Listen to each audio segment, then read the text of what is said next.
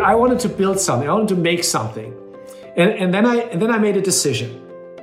That was a very important decision.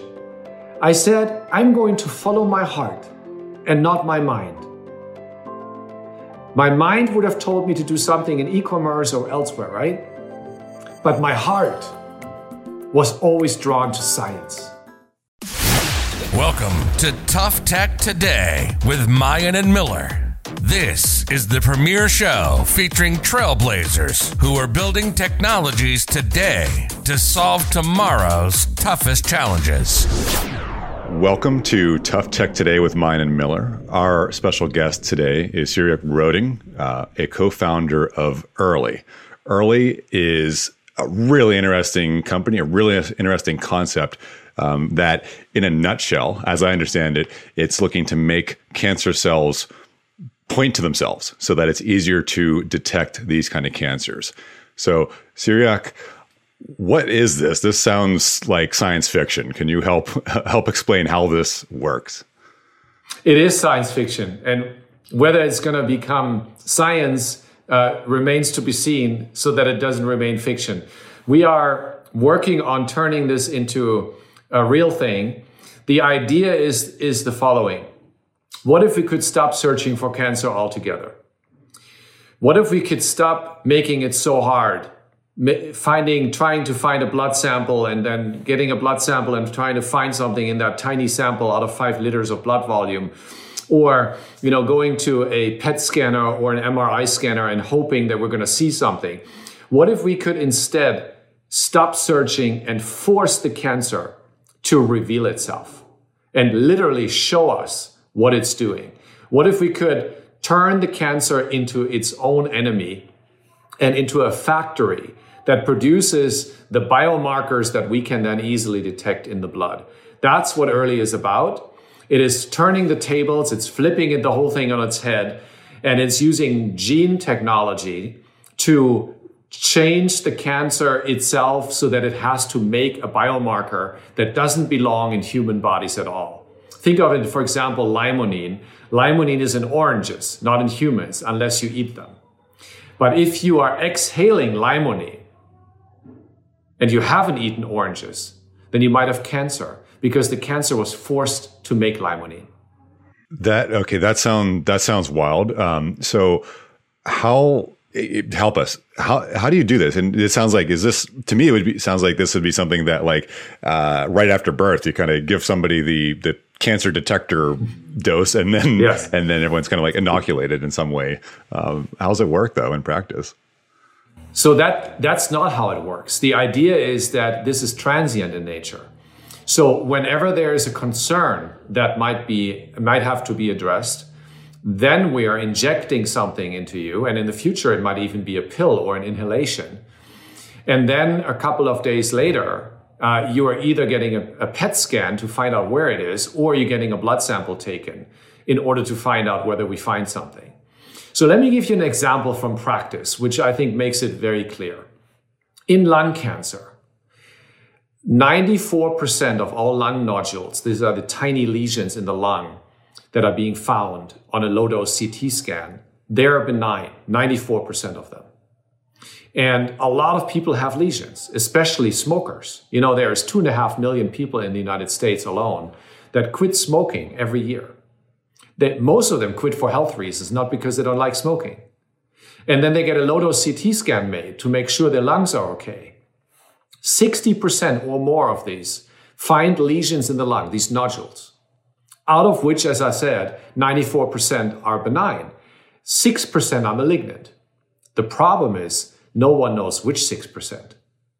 So the standard of care today, believe it or not, is to send them home and tell them to come back in 6 to 12 months to find out whether any of these lesions might have grown in the meantime. Oh, wow. And if it has grown, then it might be cancer, and we're taking a biopsy. In that 6 to 12 month span, your small lesion that might have been a homogeneous cancer, which I'll talk about in a moment what that means, might have turned into a heterogeneous cancer, which is much harder to treat. Okay. What is homogeneous? Homogeneous means that, as you know, cancer is a mutation of your own cell, right? It is not somebody else's cell. It's not some external invader. It's your own cell that has gone havoc, if you will, has gone haywire and has mutated in a way. And in an early homogeneous cancer, most of the time, the number of mutations of different types of cancer cells is really only one or two. It's a very small number of mutated types of cells. In a heterogeneous cancer, in contrast, you might have 40, 50, 60 different mutations. And if you take chemotherapy, for example, you might kill 48 out of 50 mutations. The two that you're not killing, they are the ones that will kill you. So if you can catch this early, when the number of types of cells is lower, you have a much better chance at actually getting rid of the entire cancer and really making this one chapter of your life, but not your last one. And that's precisely why early detection is so important.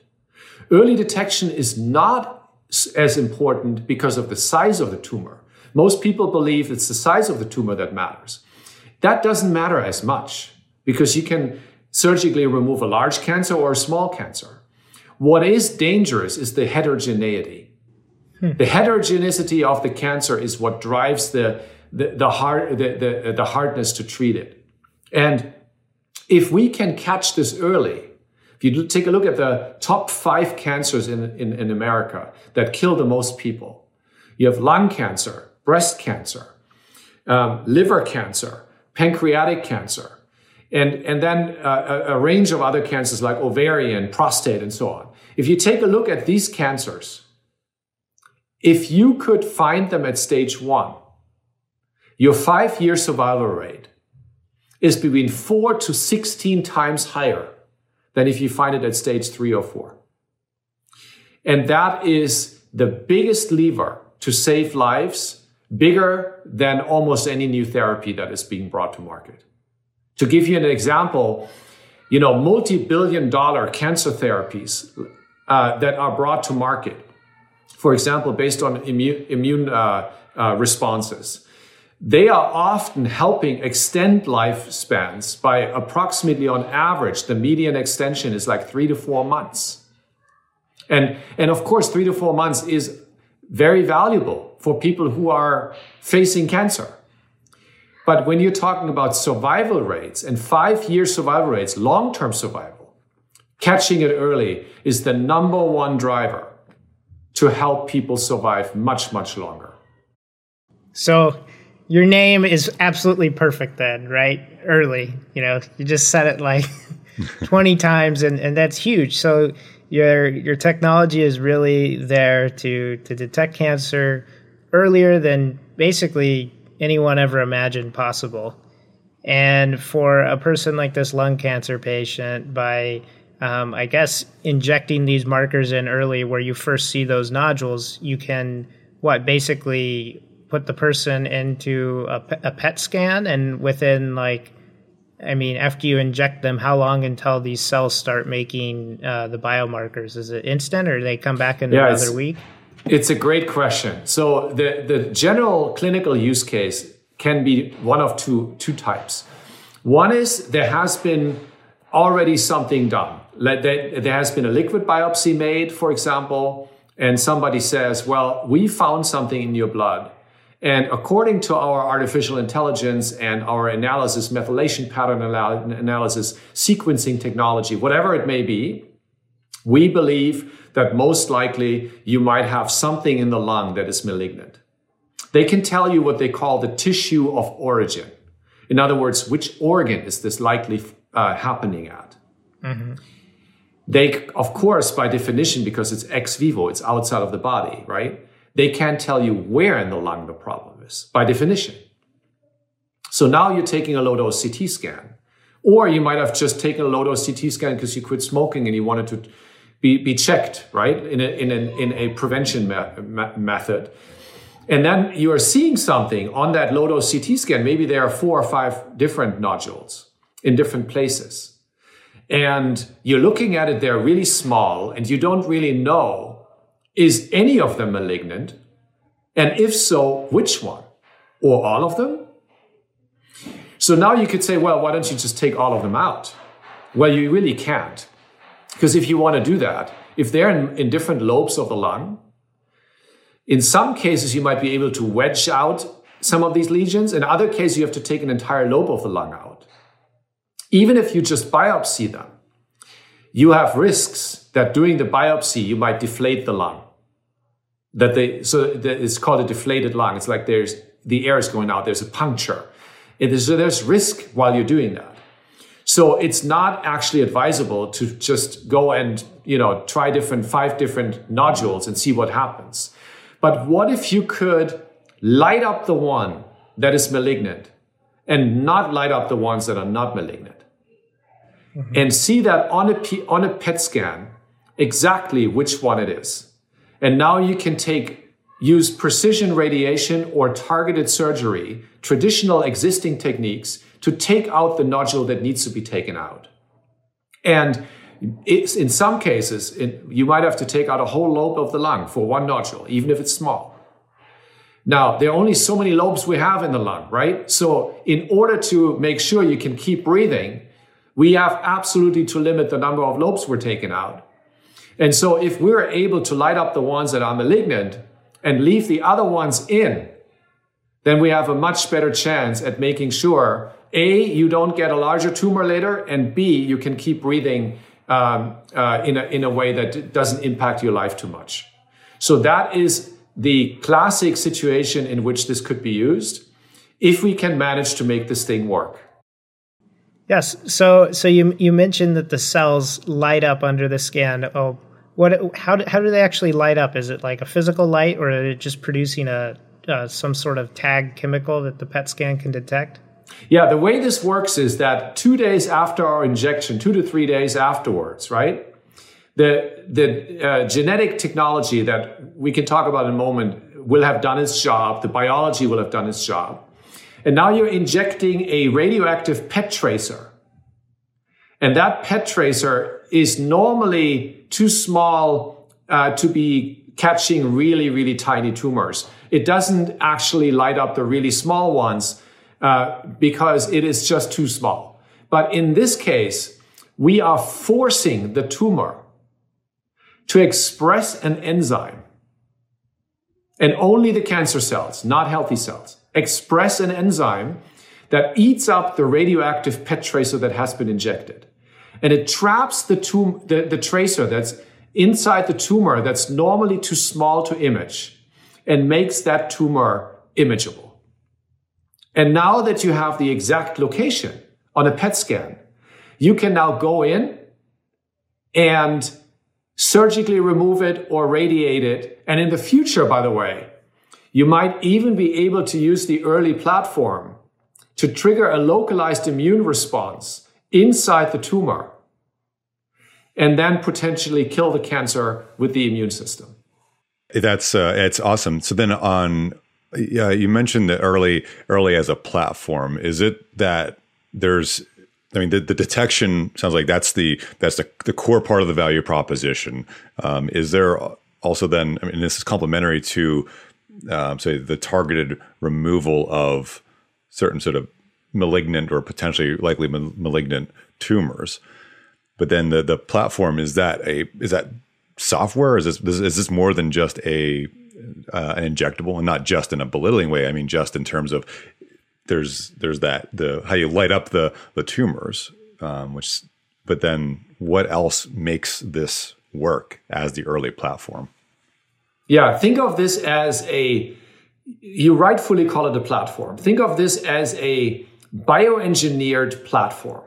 And the bioengineered platform has four main components.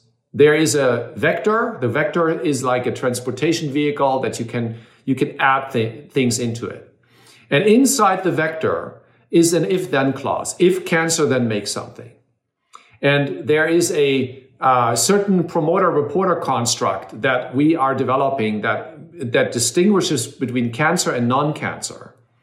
It's even possible to have multiple of these and create logical AND and OR gates to drive up what's called the specificity of the system, which determines whether it's cancer or not cancer. And then the output is a reporter that brings back the information that there is a problem or there's no problem. And that can be a blood marker, or it could be a breath marker, like the limonene example I gave, or it could be a localization marker, an image marker, or it could be a kill agent that actually helps get rid of the cancer, or something that triggers the immune response. And then the last part is a delivery agent. The job of the delivery agent is to distribute it through the body and into the nuclei of the cancer cells. And then we have this system of four main parts. And now our job at Early is to optimize that system and engineer our way forward, almost like engineers. Like, think of us as bioengineers, not as a biotech company.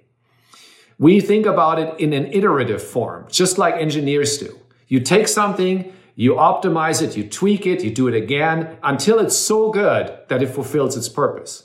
And that's one of the reasons why I decided to jump into this, because I love the idea of having multiple shots on goal and iterating our way forward rather than spending $1 billion on a small molecule development, hoping that by the end of the $1 billion, you're going to find out that it's going to work or it may not work. And that kind of risk profile, I'm not going to take that. I do applaud the companies that do take that risk and do it, but that's not how I like to build startup companies. So I find this to be highly attractive, this bioengineering approach that we have. I would like if you could elaborate more on that, because something that in terms of taking action and then there's being a reaction to that, and importantly capturing the feedback and shortening that loop so that we are able to make smaller, more frequent experiments. That's really helpful to expedite our learning. How do you make that learning occur faster? And like in terms of Early's design or the intentionality that you bring to whether it's technical milestones, et cetera, how do you, and what advice you'd have in terms of helping others be able to look at their problem set and see, you know what, how could I make my learnings go faster? When we first started the company at Early, we told our investors that we don't want to fall into what we call the mousetrap. So what's the mousetrap? In biotech, the mousetrap is every 2 years you go to a startup and you say, when are you going to be in humans? And the answer will be in 2 years from now. And then 2 years later, you come back and say, when will you be in humans? And the answer will be 2 years from now. And that is the mousetrap, because you're always stuck in the mouse model. There's always something you can try to make it better. You can always iterate again. So in order to not fall into this mousetrap, you have to take multiple steps to eliminate that. The first thing is you got to make a decision that at a certain point in time, it's cutoff time. And then you're taking that compound, however good or not perfect it is yet, and you bring it to the clinic. It's called bringing it to the clinic, to humans for testing. And then the second thing that you have to do is look at what takes so long to get into the clinic to begin with. You probably know this, but For those who are not from the industry, it takes normally between 5 to 8 years to go to the clinic for the first human trial. And then you have three main trials. You have a phase 1, a phase 2, and a phase 3. And before you know it, it's 10 to 12 years later. And that is also the answer to the question that I initially asked as a total outsider to the industry. You are allowed to ask really, really dumb questions. And I make full use of that. One of my questions was, whenever you read an article about a medical breakthrough, it almost inevitably ends on the last sentence, and it will take at least 10 years until we'll test it in humans. And as an outsider, you look at it and you say, so what in the world are we going to do the next 9 years? And of course, the answer is very simple. We're trying to avoid that people die along the way. And because we want to avoid that, we are going to put it into mice first. And mice are mice. They're not humans. They are far away from being who we are. They are also not developing natural cancers in most cases when they're being tested. In fact, what you do is instead, you take mouse strains, types of mice that are immunocompromised. In other words, they don't have an active immune system, so that you can inject human cells that are not being rejected by their immune system. They need to be immunocompromised. Otherwise, you cannot inject any human cells that you want to test. And then the next thing is oftentimes you are actually injecting cell lines. These are immortal cell lines that have been developed 50 years ago, cancer cell lines, for example, for lung cancer, and you're injecting that. And then you watch it grow, and it grows within 3 weeks. And then in 4 or 5 weeks, the mouse is at a point where it dies from cancer. So this is a very artificial model. Is it better than being only in the Petri dish? Absolutely, because the drop-off, you can measure this, what the drop-off is from a concept to a what's called in vitro in the Petri dish to in vivo in mice and then going to humans. There's a huge drop-off. So there is an advantage to being in mice, but it's absolutely not who we are. So the question then is, how can you quickly move beyond that? And what I wanted to say in order to save time, the way we did it was we reverse engineered when we wanted to be in the clinic. And we had told our investors when we first got financed in the summer of 2018, we want to be in humans within 3 years from founding the company. And they kind of chuckled and said, that's great. And I could tell that this was very hard for them to believe. And we said, no, actually, we mean it because we want to avoid the mousetrap. And they say, well, that's good.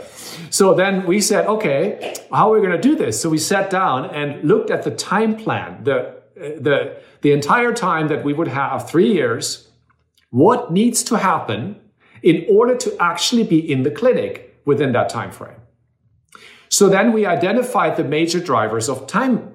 And the first one is what I mentioned. It's this constant iteration on mice, and you never find the time when you think it's good enough. By the way, it's never good enough. Just like when you write software, it's never good enough. You ship another one tomorrow, right? Well, it's similar in biology. There's always something you can improve. So you have to give yourself a deadline when you're freezing the current product that goes to the clinic. Number two, there is a large time span that is being used in order to get approval from the authorities, meaning the FDA, in order to start a human trial. So normally this can take a year or longer, 1.5 years until you actually submit everything, and then you have to wait. So because of all the cycles, not because of the initial response time, but because there are multiple cycles and then the FDA might have feedback and so on. Mm-hmm. So in order to reduce that time drastically, we said, well, maybe we don't have to do this in the US at first. Can we go somewhere else where it's faster? So we went to China and we visited Chinese clinics. It was fascinating, very interesting. Then approximately what year is this now? This is late 2018, right after starting the company. Within 3 or 4 months, we were in China. Yeah, so that's a lot of that's so much progress on for a startup in such short time. I guess it is building on some prior research that I think we'd like to get into a little bit later. But as a status check, okay, so 3 months into a formal company and now in China doing these kind of tests. No, not tests yet. We were trying to figure out whether we should go to China for our first human trial. Okay. Mm-hmm. So we were trying to find out whether China might be a good place to do it. Okay. So then after that, we went to the Netherlands, and there is a wonderful phase called Phase 1 clinic in Leiden in the Netherlands. We looked at that one. Then we looked at the Cayman Islands because it's very close to the US. You could potentially send patients there. But in late stage cancer, which is our first trial because you have to start from later and find your way to earlier stage cancer, that's going to be hard to actually have on board a plane, fly there. Plus, the Cayman Islands don't have the credibility for clinical trials. And then we looked at Australia. And Australia is a very interesting place for clinical trials. It is highly professional. It is constantly being used for clinical trials. And therefore, the FDA has a lot of experience with using data from Australia. There is even an incentive payment from the government to make it cheaper. But the very most important thing is the regulatory approvals are happening at the local level, not at the government's federal level in most cases, except few exceptions. Mm-hmm. And that drastically speeds up the approval process. It shaves off about 9 to 12 months of the timeline right there. Oh. And if you do another phase 1 trial, it will save you another 9 to 12 months. So we said, okay, this is so interesting. We're going to do this. So we set up a 100% owned subsidiary of Early. It's called Early Pty Limited in Australia. And that subsidiary's only job is to officially run the clinical trial that's happening in Australia. We then signed up 2 of the 3 largest cancer centers in Australia, the Olivia Newton-John in Melbourne and the Chris O'Brien Lifehouse in Sydney. And they are going to perform our clinical trial. And now, in order to get there, you then have to do what's called reg tox and acute tox studies, because you have to show that your compound is safe enough to go into humans. How do you do that? You can do that in mice. And ideally, you're also doing it in larger animals. So which larger animal is really good for testing this? The best one we could think about would be dogs. No, dogs, okay. Why dogs? Because so many dogs develop spontaneous cancers. In fact, 6 million of them per year. And so we went into healthy dogs first to prove that our compound is safe. And the animal of choice here is our beagles. So we tested this in 54 healthy beagles. Everything was good. And then we took it to cancer dogs, and we did that in the last year, in the middle of the pandemic. There's a wonderful investigator. His name is Michael Kent at the University of California at Davis, one of the best vet clinics and schools in the country. And he and us performed this canine trial. And now, after canine data is in, we, knock on wood, if all goes well, we'll start our first human trial in Australia in the next few weeks. Wow, next few weeks. So, and that will be 2 years and 9 months after starting the company. So you're exceeding your goal by 3 months.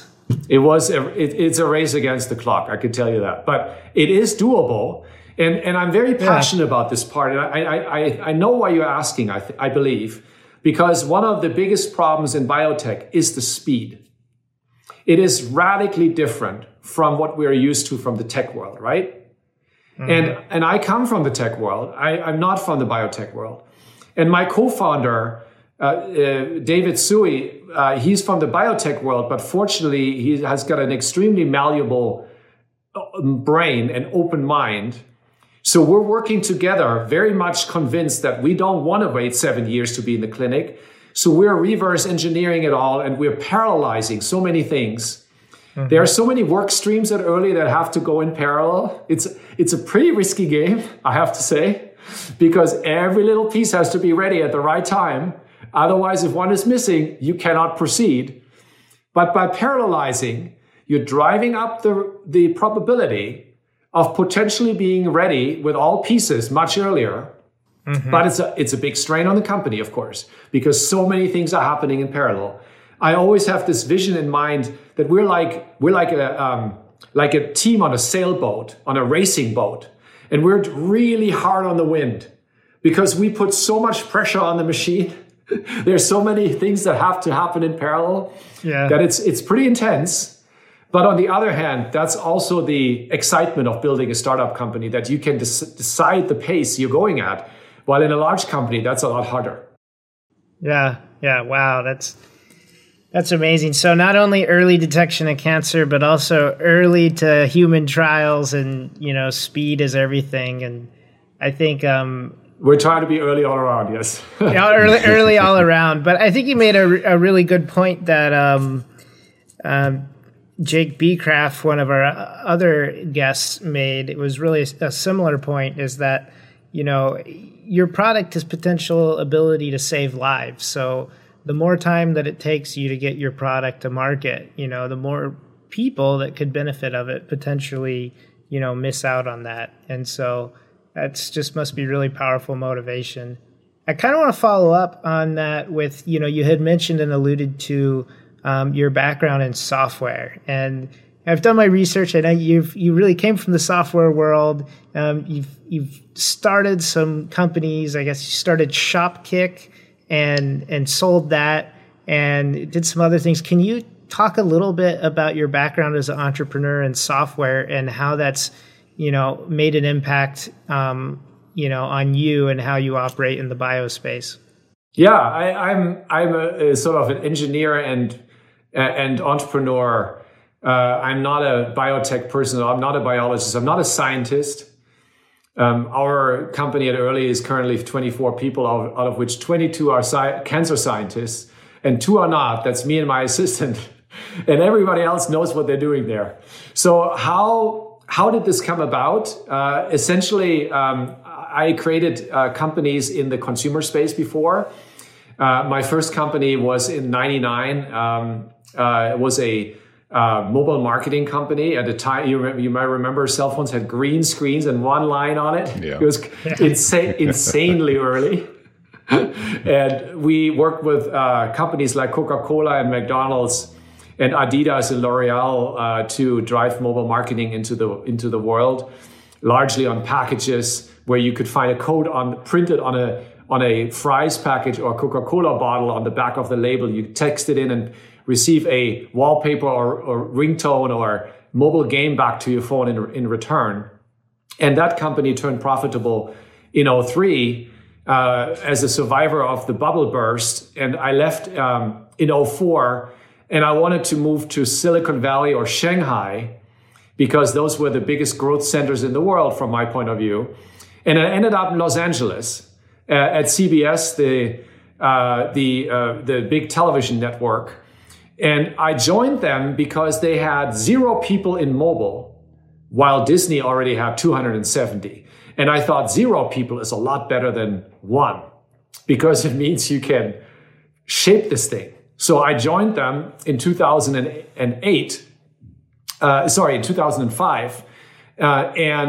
It was a fascinating time. As you know, the iPhone came out in 2007. So this was pre-iPhone, flip phones, that kind of thing. But just as we were talking at that point, mobile video came out. We created a whole mobile television channel with CSI on it. And even CSI games that would call you when you're not playing the game. If you don't show up in the next 5 minutes and play the game, you are a really bad agent and you lose points, right? And we created all this content, Big Brother, you know, there was an interactive show element where you literally were changing by your phone what would be happening in the real show on TV. It was very exciting, but then I wanted to build a company again. I left in 2008 and I finally moved to Silicon Valley. It was my third attempt. And we, you know, my then girlfriend and now wife, we moved up here. We subleased a house in Palo Alto that was for sale. It was open house every Sunday, which, by the way, was actually very practical because it made us always keep it tidy because otherwise you have to clean up every week. So, and then I got lucky and I was invited to join Kleiner Perkins as an entrepreneur in residence, the venture capital firm. And that was a big dream for me because I'd been so fascinated with Sand Hill Road and Silicon Valley for so long that I thought this would be a wonderful opportunity. The problem was, and by the way, 2008, right? The iPhone was just a year old. The App Store opened in July, and I was going to join in September. So from that point of view, great timing. But from another point of view, terrible timing, because my first day was September 15th of 2008. Oh boy! Do you remember what happened on that day? It's not good. Lehman Brothers went belly up that morning. Yeah. And all funding froze to a halt in Silicon Valley. And I was that entrepreneur in residence who was brought here to come up with a new idea while nobody else got funded anyway. So I was expecting to get fired any day. And strangely and kindly, Kleiner Perkins didn't fire me. So I stayed there. And then I came up with this thing called Shopkick, which is a shopping app that rewards you simply for walking into a store without buying anything. So for walking into Walmart or Target or Macy's or Best Buy, you would earn points. These points would turn into gift cards, electronic gift cards that you can show at the register and get a discount. And importantly, you could earn points at Target and spend them at Walmart or vice versa. That was up to you. And Best Buy became the first partner to sign up when, you know, my job was, this was crazy, middle of the financial crisis. Everybody was firing everybody. And I showed up and I had to say, well, you should really invest in the future. It's called mobile. And they had just set up their first Facebook fan page and thought they were in the future. And they had fired half of their staff. And I asked them to invest. And they said, well, if we did this, so do you have a team? And I said, well, if you are willing to sign up, then I might have a team. And they said, well, do you have funding? And I said, well, if you sign up, I might get funding. So it's the classic, chicken or egg problem. And the job of the entrepreneur is to break the egg. Somebody has to break the egg. And that's kind of the art of entrepreneurship, I guess, breaking the egg. And then I got lucky, and Best Buy, after literally 40 meetings with 60 executives, I'm not making this up, they said yes to an LOI. I didn't even have a company yet. And then I got funding from Kleiner Perkins. And then we got a team of excellent people, co-founders, two other co-founders. And then the team was built out. And then we got Macy's on board after Best Buy, and then Target, which was the massive win. And then various other retailers came on board. And then brands like Procter & Gamble came on. So that was Shopkick. And Shopkick then was hard work, but it turned into a relatively successful thing. 20 million people downloaded the app, and the app drove over $1 billion in sales for our partners. And in 2014, the company got acquired by SK Telecom in South Korea that wanted a US market entry, and they paid $250 million for it. And then I stayed for another year, and then I left. And then I wanted to take 2 years off. I thought, I'm so exhausted. I think I'm going to take 2 years off. So then we packed up our little microchildren, Angel and I. We had two little boys at the time. Now we have three, but at the time they were 3 and 1. We packed them up, went to Beijing. And for a whole month, I just kept meeting with Chinese startup entrepreneurs, all the way from Xing Wang, who is an incredible entrepreneur, built Meituan, at the time worth $20 billion, now worth over $100 billion in public. And I went all the way to earlier and earlier stage, until I finally met with people at entrepreneur restaurant cafes, where they were hanging out, not knowing which idea they should pursue at all. They just knew they wanted to build a company. So I got an incredible view of China, and I went to Shenzhen as well. Came back, went to Europe, looked at the European startup system, came back again. And now it was 6 months in. And suddenly I became very unhappy, because I realized that this early retirement thing was not for me at all. I didn't like it at all. And I made a decision there and then, and I'll stick to it, I think. I will never go into retirement. Okay. So you lasted 6 months. Yeah, I think I will just keep going, because I wanted to build something. I wanted to make something. Mm-hmm. And then I made a decision. That was a very important decision. I said, I'm going to follow my heart and not my mind. My mind would have told me to do something in e-commerce or elsewhere, right? But my heart was always drawn to science. I love science, although I'm not a scientist. And I'm not a biologist either, but I just love science. Was there something that prompted you on that, like to follow what's inside and not not the rational part of ours? I made, I thought about this, and I saw who was really happy. And it's always the people that do what they love to do. Mm. You don't build a startup company because you're trying to get rich. That is potentially a very nice side effect. But by the way, just be clear, the odds are completely stacked against you. There's a way less than 1% chance of winning this game. So, the lottery is probably worse, but not that much worse. So, if you want to actually spend the next 5 to 10 years of your life on something, it had better be something you love. And so I just made this decision. I'm not going to spend my time on something I don't love. And the second thing I decided was, look, I got really lucky with Shopkick. I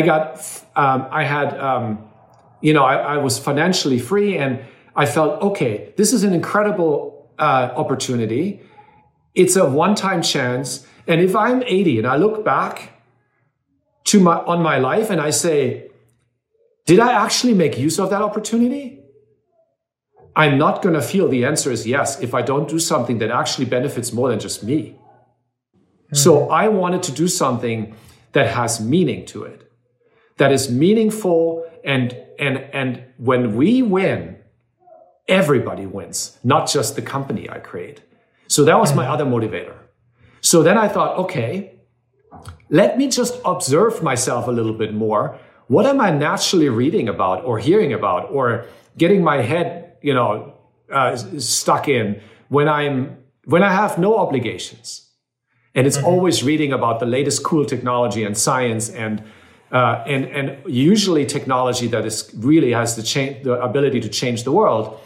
And those are usually moonshots. These are usually not small incremental improvements. And then I also knew the old story from Peter Thiel and from Reid Hoffman. They all say the same thing. You are already going to give 100% of your energy you have. It doesn't matter which idea you're going to pursue. It's always going to eat 100% of your energy. So you might as well use it on a really big idea because you're going to use the same level of energy. And so I said, okay, then I'm just going to listen and I'm going to take the risk that I know I'm absolutely clueless in the area that I'm going to go into. And so I followed my heart and I looked at consumer robots. I looked at brain to machine interfaces and I looked at biology meets engineering and software. In brain to machine interfaces, I ended up helping a guy sitting in a dilapidated building in Berkeley who was shooting microwaves at his own head, trying to decipher his own thoughts. Sounds like that's going to end well. Well, I actually put this machine on my own head too. I actually believe that. Was it safe? It's actually very safe because it's about the energy under the curve, the integral. In other words, the total sum of all amplitudes accumulated over time that is damaging or not damaging to your brain. It's less about the peaks, it's more about the total integral. And if you use your cell phone, you get a lot of the same kind of exposure at a lower level, but much more constant. While in this case, you're pulsing it pretty rarely. So I actually believe that microwaves may be potentially the best opportunity for non-implanted, non-invasive brain-to-machine interfaces in the future. But to be clear, this is a long time coming. This is a long time away and not the right time to start a company. So I decided not to do that. But when there'll probably be some social pushback too on microwaving your brain. There's pushback on a lot of things until you can prove it's okay. So I'm not too worried about that. But in the software meets biology and engineering space, I got really hooked. So that's how I got to this whole thing. There's a story of how I found Early, but that's how I got to this area of biology meets engineering and software. And that's an area that we're seeing. I mean, there's so much opportunity and so much development in it. So that's where it's interesting. You guys, as an engineer, and I'll say sort of like as a software and other flavors of engineering coming at this topic area without the doctorate in biology kind of degree and having read those kinds of papers and gone through those ranks. I understand for the earliest days, like pre-Early, where you had found someone who was that topic expert. So how did you start to find the way to speak together, like on the same wavelength? Well, we still don't. We speak different languages, but the beautiful thing is that David has such a malleable and open and interested mind that he is absolutely willing to have a normal conversation about difficult science. And to be quite honest, my experience is the more brilliant people are, the more simply they can speak about a complicated topic. So the better the scientist is, the more amazing is their ability to communicate science. And I saw that in our third co-founder, the one that I found first, Sam Gambier.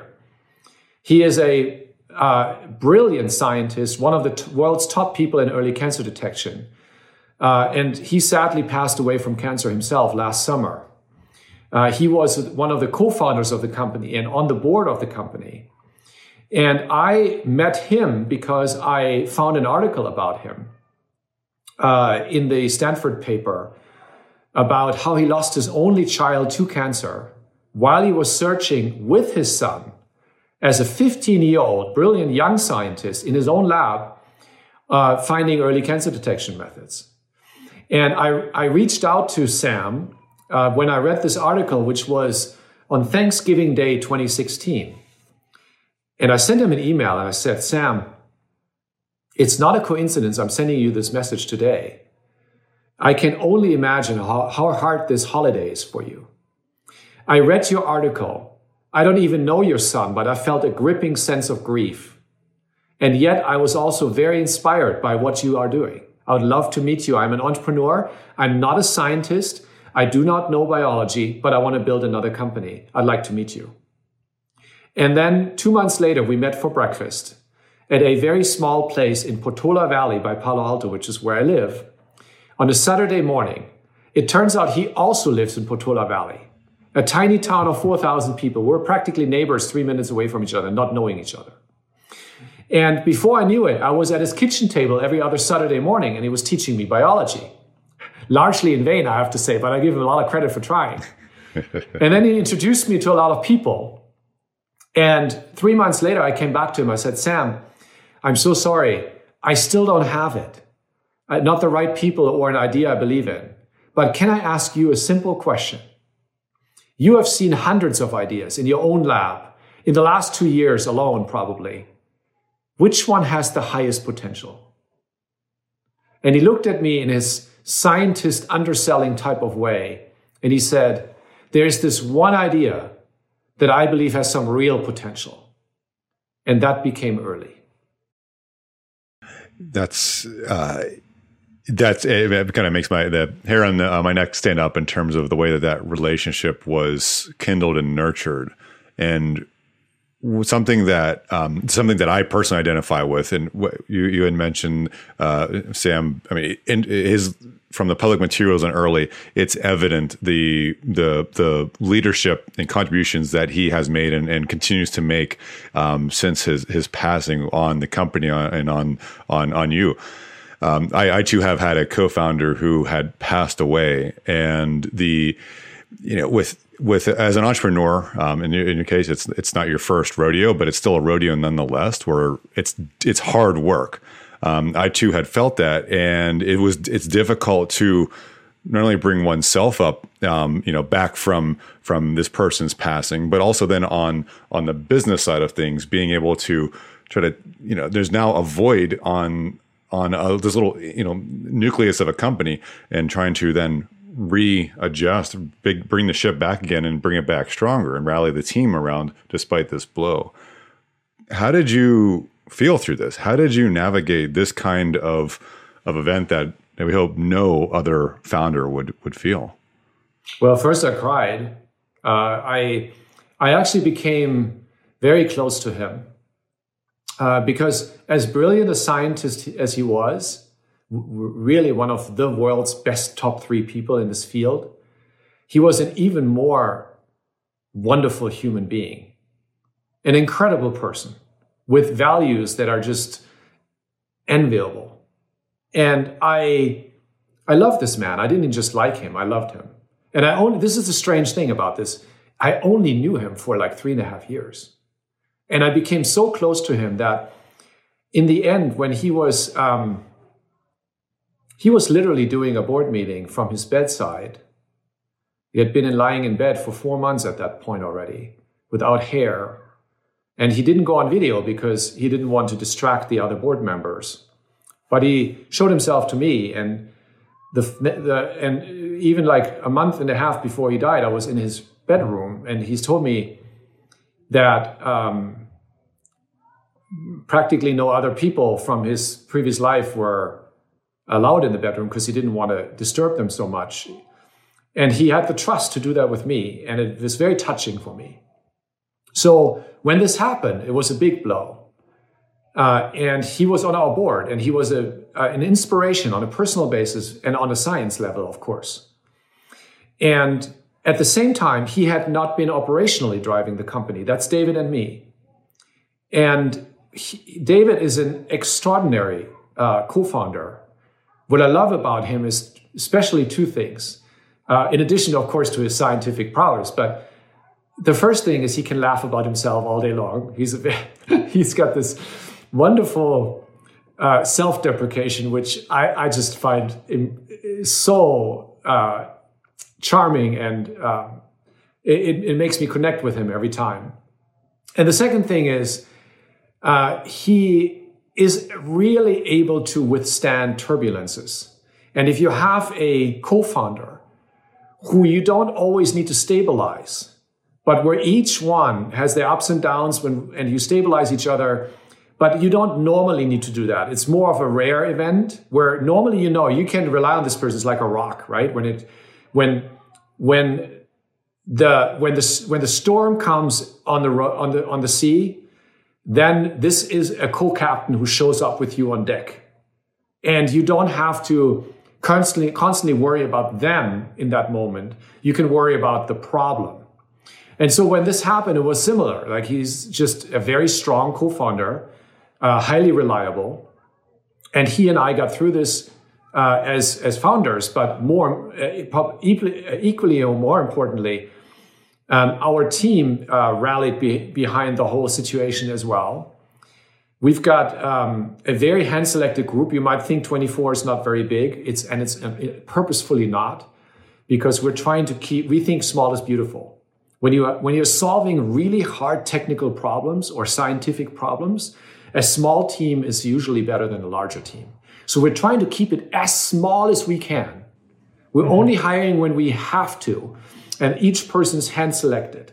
And hand-selected by capabilities, but also extremely by cultural fit. Something that's often talked about. Everybody wants to talk about culture, but I think it's still actually in reality highly underrated.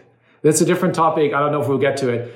The point I'm trying to answer is it's about having that stability of the team in that moment when you need it. And we feel this is our chance to carry Sam's torch and bring this forward and make his vision a reality. And if anything, it has reinforced our commitment. We have to try to make this thing work. And if it's not for anything, it's for him. We have to try our very best. We can only give up when there's no more other chance. Wow. Yeah, that's absolutely amazing that you have such, you mentioned do something you love, but this kind of goes beyond that, right? Like, you're not just doing something you love, you're doing something that you have a huge mission behind, a huge obligation to, really raise up your co-founder's memory and also a huge impact on the people you can help. That's amazing. And I think that's what you need to solve these tough tech challenges. Well, you need a bunch of things. You need really strong skills in the team. You need a lot of insights and creativity, and you need grit to win. And then you need timing and you need luck. And I think it's those four ingredients. Sort of like the basic ingredient is the great idea and the skills. Then you need grit, but then you also need timing and luck. And without the last two, startups don't win. If you're too early, you're going to die on the vine. If you're too late, you're going to be overtaken before you made it. And if you don't have luck, you're just not going to make it. For in this case, the science is the wild card. And it doesn't matter how well we execute. The science has to play along at some point, right? I'll give you an example. We were in the middle of the financing round, our second financing round, our Series A that we just went through and closed in January. We We were in the middle of the round, and we had only mouse data at that point. Over 1,000 mice, that's great. But mice, as I mentioned before, they are mice. They are not close to humans, right? And we had started the canine, the dog trial, and we didn't expect the data to be out till like now, approximately like March of 2021. And we were now in the financing, and it's obviously not easy. If your co-founder dies, who is a worldly known scientist, and you have mouse data only, and then you're in stealth, and there's nothing written about you at the time, of course, right? And then we got lucky. Like the night before Thanksgiving of 2020, the dog data came back, the first 7 dogs, faster than expected. And the data was really good. And that dog data was very convincing to investors, because the jump from a mouse to a dog is a body weight from 30 grams to 50 to 45 kilograms. It's a factor of 300 to 1,000x higher. And the jump from a dog to a human is much smaller. It's 2 to 9x. And these dogs have spontaneous cancers, not induced cancers, like I mentioned before, just like humans. And so getting this data back, it could have been bad too. Highly risky, right? So without luck, you cannot win, because you can't influence science in a way that nature is either going to do it that way or not. It's imperturbed by your actions. So luck is important too, and I think we have to acknowledge that as entrepreneurs. What we can do as entrepreneurs is to create as many opportunities to get lucky as possible. So the more options you create, the more likely it is that one of them at least is going to work out. Just like we tried many different things in order to get to where we're now. And if you don't, then you're probably going to bet too hard on one thing. What advice do you have to either existing entrepreneurs or those who are considering it, going down this path, in terms of how to better architect their luck, as you say, like in terms of sort of parallelizing the opportunities? How does one think about how to get more of those, as you said earlier, more shots on goal? Yeah, the first thing is, when you create an idea or pick an idea, make sure intrinsically in the idea, it's built in, that you can iterate. It's very risky to do something that just has a 0-1 option, and you never find out in the meantime whether you're spending all these years and dollars, whether it's going to work or not. So you want to iterate your way to success as much as you can. Secondly, I would not bet too much on one thing alone, on one thing to work out, even while you're doing the iteration. Try to find alternative paths. One of the best entrepreneurs I know is Reid Hoffman, founder of LinkedIn and investor in Airbnb and many other companies. He always has this strategic roadmap in mind. It looks like a tree with multiple branches, and there's different options. If this doesn't work, we'll do this. If that doesn't work, we do this. And this is sort of like from left to right, the highest to lowest outcome. And you're always trying to optimize, trying to get to the side with a higher outcome by having multiple branches that allow you to get there. So you have to think about it almost like as an options game, where you're creating multiple options. You don't want to, at the same time, get so defocused by trying everything under the sun, so that you're not trying nothing in reality. So there are different incubation stages of these different branches, where some branches you're betting big on, and you're putting a lot of resources into it, which means time and money and people. And other branches, you're just going to make them available, so in case you need them, you can go down that path really fast. It starts with thinking about alternatives before you need them, and then creating the options. For example, let's say in order to have an option to go, if your main customer that you're fighting for is not coming on board, then you need a different one that replaces that, probably not as good as the first one, but you still want to have an option. Well, if you only start making contact to that player once the other one has said no, you're in real trouble, because you probably need 6 months until they even reply, or until you get a meeting or a decision process for sales and so on. So you want to seed multiple options, and that's just the sales example. The same is true for product. So if this product feature doesn't work, what is your backup, and what is required to build it? What does the infrastructure look like on the back end? Is there something you can already create now and build in that's used for multiple pieces, including the one that you are betting most of your farm on? So that if that doesn't work, it's already prepared to take, you can take it to another branch quickly. The same is true for recruiting. Like, I'm sure everybody has a dream candidate for a role, but it's not always going to be that person that's going to join you. So how do you seek multiple options? How do you build relationships? Relationships are not built overnight. And this is a big insight, I think, over the years. Long-term always beats short-term. By definition, by the way, it's built into the definition of what long-term means. Long-term is what's going to be the winner long-term. So if you are trying to optimize short-term, then you're likely not going to be so successful in the long-term. So you have to build a nice portfolio of short-term and mid-term and long-term options that you're seeding at the same time and nurturing.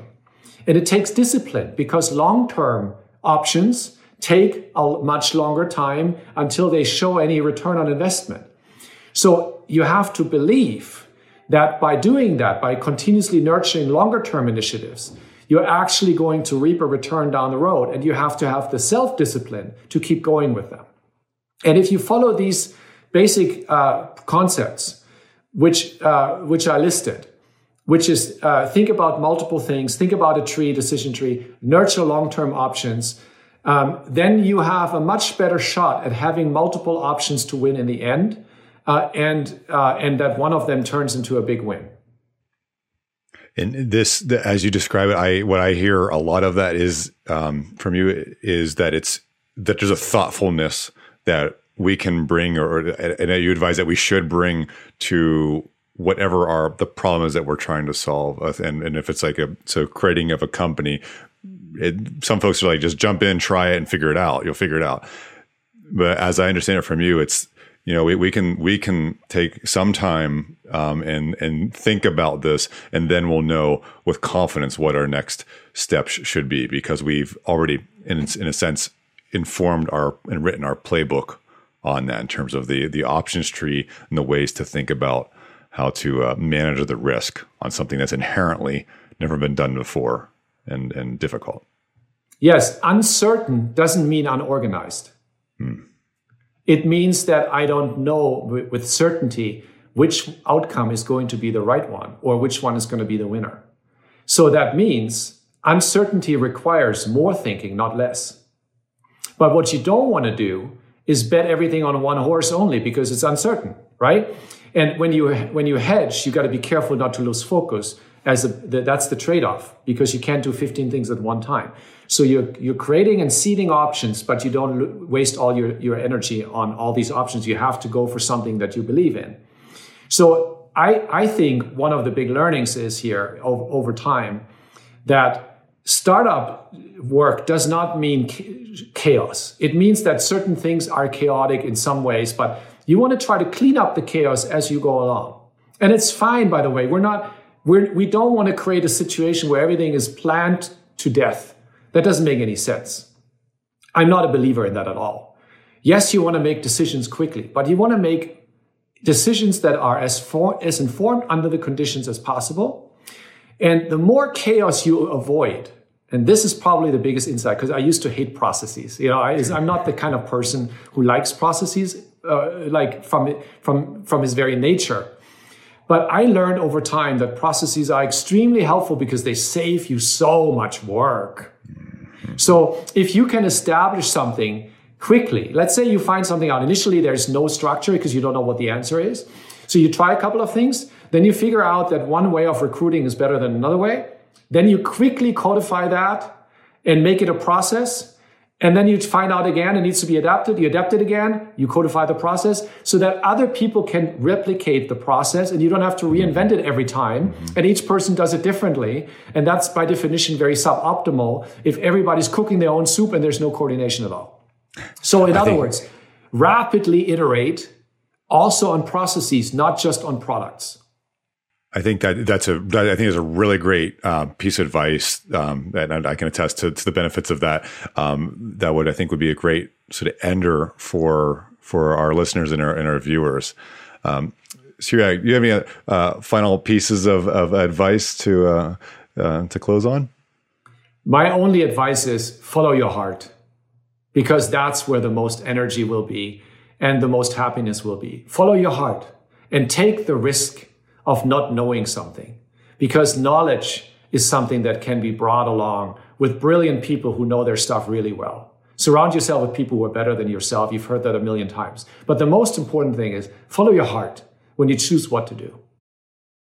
Hi, I'm Cyriac Roeding, co-founder and CEO of Early. Stay tough. That was a really interesting conversation about how we can expose cancer and live happier, healthier lives.